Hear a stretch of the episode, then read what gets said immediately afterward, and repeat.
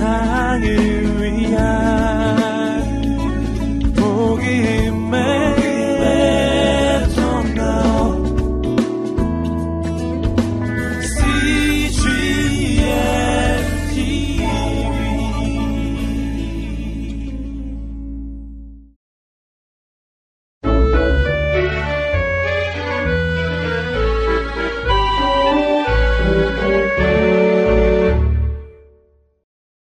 (34일) 사무엘상 4장부터 7장 말씀입니다. 53. 빼앗긴 황금 언약궤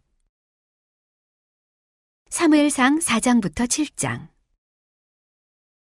가나안 땅에는 블레셋 민족이 이스라엘 사람들과 여전히 같이 살고 있었단다. 그들은 이스라엘 사람들을 계속해서 괴롭혔어. 한 번은 블레셋과 이스라엘 사이에 전쟁이 벌어졌단다. 그런데 이스라엘이 전쟁에서 지고 말았지. 우리가 전쟁에서 지다니 어떻게 된 일이지? 이스라엘 사람들이 서로 말했단다. 하나님께서 우리를 더 이상 도와주지 않으시나 봐. 좋은 수가 없을까? 그래. 성막에 있는 황금 언약궤를 가지고 오자. 블레셋과 다시 전쟁을 하려면 언약궤를 이곳으로 가지고 와야 해. 언약궤만 있으면 우리가 전쟁에서 이길 수 있어. 여리고라는 큰 성에서의 일 기억하지? 오래전 여리고 성 싸움에서도 우리가 이겼잖아. 그때 언약궤를 가지고 그 성 주위를 돌았다잖아. 가만히 성을 돌기만 했는데도 성벽들이 저절로 다 무너져 내렸대. 얼마 후 엘리 제사장의 두 아들이 전쟁터에 나타났어. 그것도 언약궤를 가지고 말이야. 사실 엘리 제사장은 하나님의 언약궤를 성막에서 꺼내 다른 곳으로 옮기는 것을 좋아하지 않았어. 엘리 제사장이 말했지. 그 일은 하나님께서 허락하지 않으실 거다. 언약궤는 성막 안에 있어야 한다. 언약궤를 전쟁터로 가지고 갈 수는 없다. 하지만 엘리 제사장의 아들들은 언약궤를 꺼내 전쟁터로 가져왔단다. 황금 언약궤를 본 이스라엘 사람들은 땅이 울리도록 소리를 질렀어. 만세! 만세! 이제 블레셋과 싸우면 우리가 이길 것이다! 블레셋 사람들도 이스라엘 사람들의 함성을 들었단다. 도대체 무슨 일이지? 블레셋 사람들은 무슨 일이 일어났는지 곧 알게 되었지. 누군가 이런 말을 전해주었거든. 이스라엘 사람들이 자기들 신의 언약궤를 가지고 왔대. 그 말에 블레셋 사람들은 겁을 잔뜩 먹었단다. 이스라엘의 신인 하나님에 대해서 블레셋 사람들도 들은 이야기가 많았거든. 이스라엘의 하나님은 정말 강한 신이야. 누구도 하나님께 대항할 수 없대. 블레셋 사람들은 너무 겁이 났어. 하지만 이스라엘 사람들에 맞서 열심히 싸웠지. 그랬더니 글쎄, 블레셋 사람들이 전쟁에서 또 이기고 말았단다. 게다가 블레셋 사람들은 이스라엘의 언약궤까지 뺏어갔어. 언약궤를 지키고 있던 엘리 제사장의 두 아들은 전쟁에서 죽고 말았지. 이스라엘 사람들은 사방으로 뿔뿔이 도망가 버렸단다. 도망쳤던 사람 중에 한 사람이 실로로 도망을 갔지. 그곳에는 늙은 엘리 제사장이 두려움에 쌓인 채 소식을 기다리고 있었어.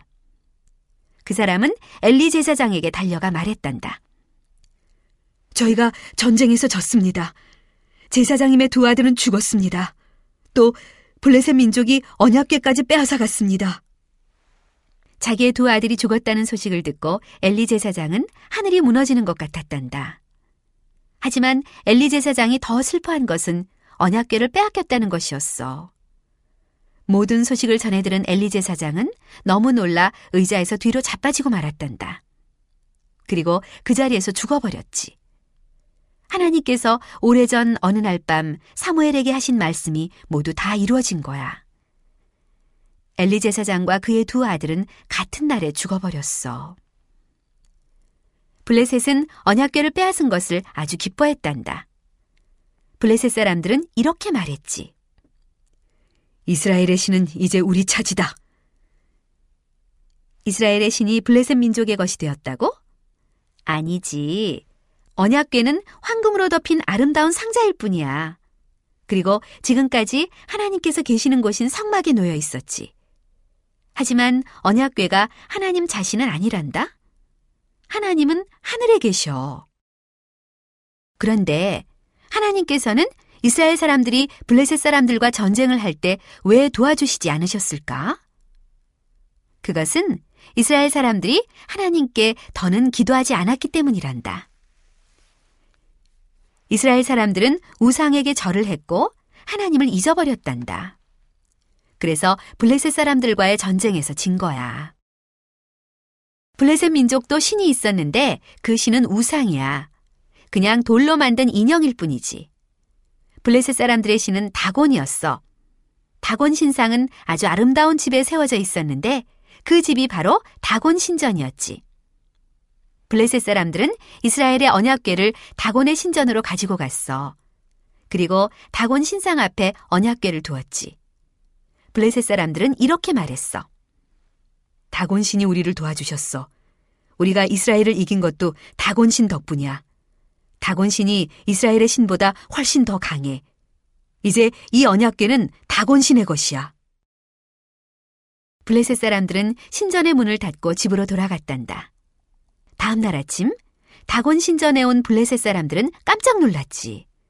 아주 이상한 일이 벌어져 있었거든.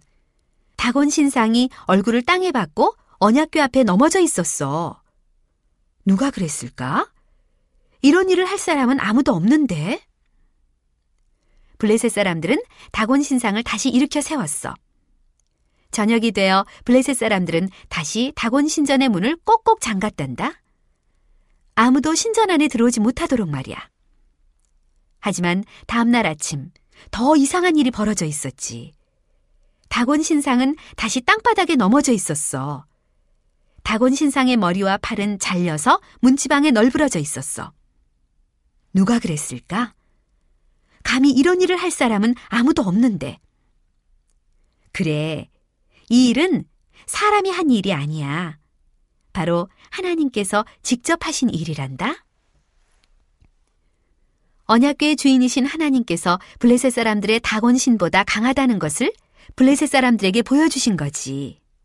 그리고 다곤 신전이 있는 도시의 사람들이 모두 병에 걸려 아프게 되었단다. 사람들은 병에 걸린 이유를 바로 알아차렸어. 이스라엘의 신인 하나님께서 언약궤를 빼앗은 블레셋 사람들에게 벌을 주신 거야. 블레셋 사람들은 처음에는 언약궤를 빼앗았다고 기뻐했지. 하지만 지금은 좋아할 일이 아니었어. 사람들이 서로 말했단다. 이 언약궤를 치워버리는 것이 좋겠어. 다른 도시로 보내버리자. 그런데 이 언약궤를 블레셋의 다른 도시에 갖다 놓자 그 도시의 사람들도 모두 병에 걸려버리고 말았어. 이 언약궤 좀 제발 없애버려!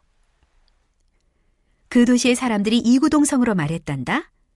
그래서 언약궤를 다시 다른 도시로 옮겼어. 하지만 그 도시의 사람들은 언약궤를 자기들 도시에 갖다 놓는 것을 싫어했단다. 그 도시 사람들은 이렇게 말했지. 우리도 병에 걸려서 아프게 될 거야. 그건 싫어. 이제 이스라엘의 언약궤를 어떻게 하면 좋을까? 그래, 이 상자를 이스라엘 민족에게 돌려줘 버리자. 블레셋 사람들은 결국 이렇게 결정했단다.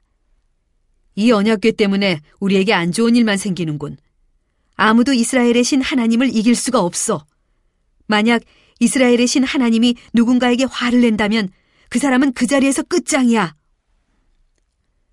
블레셋 사람들은 아름다운 수레를 만들어 수레 위에 언약궤를 올려놓았지. 그리고 언약궤 옆에다 선물까지 갖다 두었어. 이스라엘의 하나님 마음을 조금이라도 누구려뜨려 볼 셈으로 말이야. 두 마리의 암소가 수레를 끌고 갔단다.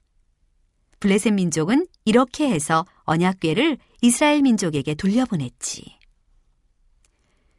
이스라엘의 농부들이 자기네 밭에서 일하고 있었어. 그때 갑자기 농부들은 두 마리의 암소가 아름다운 수레를 끌고 이쪽으로 오는 것을 보았지. 그 수레 위에는 황금 언약궤가 놓여 있었어. 언약궤가 돌아왔다! 농부들이 기뻐하며 소리쳤단다. 이 언약궤를 어디에 두어야 할까?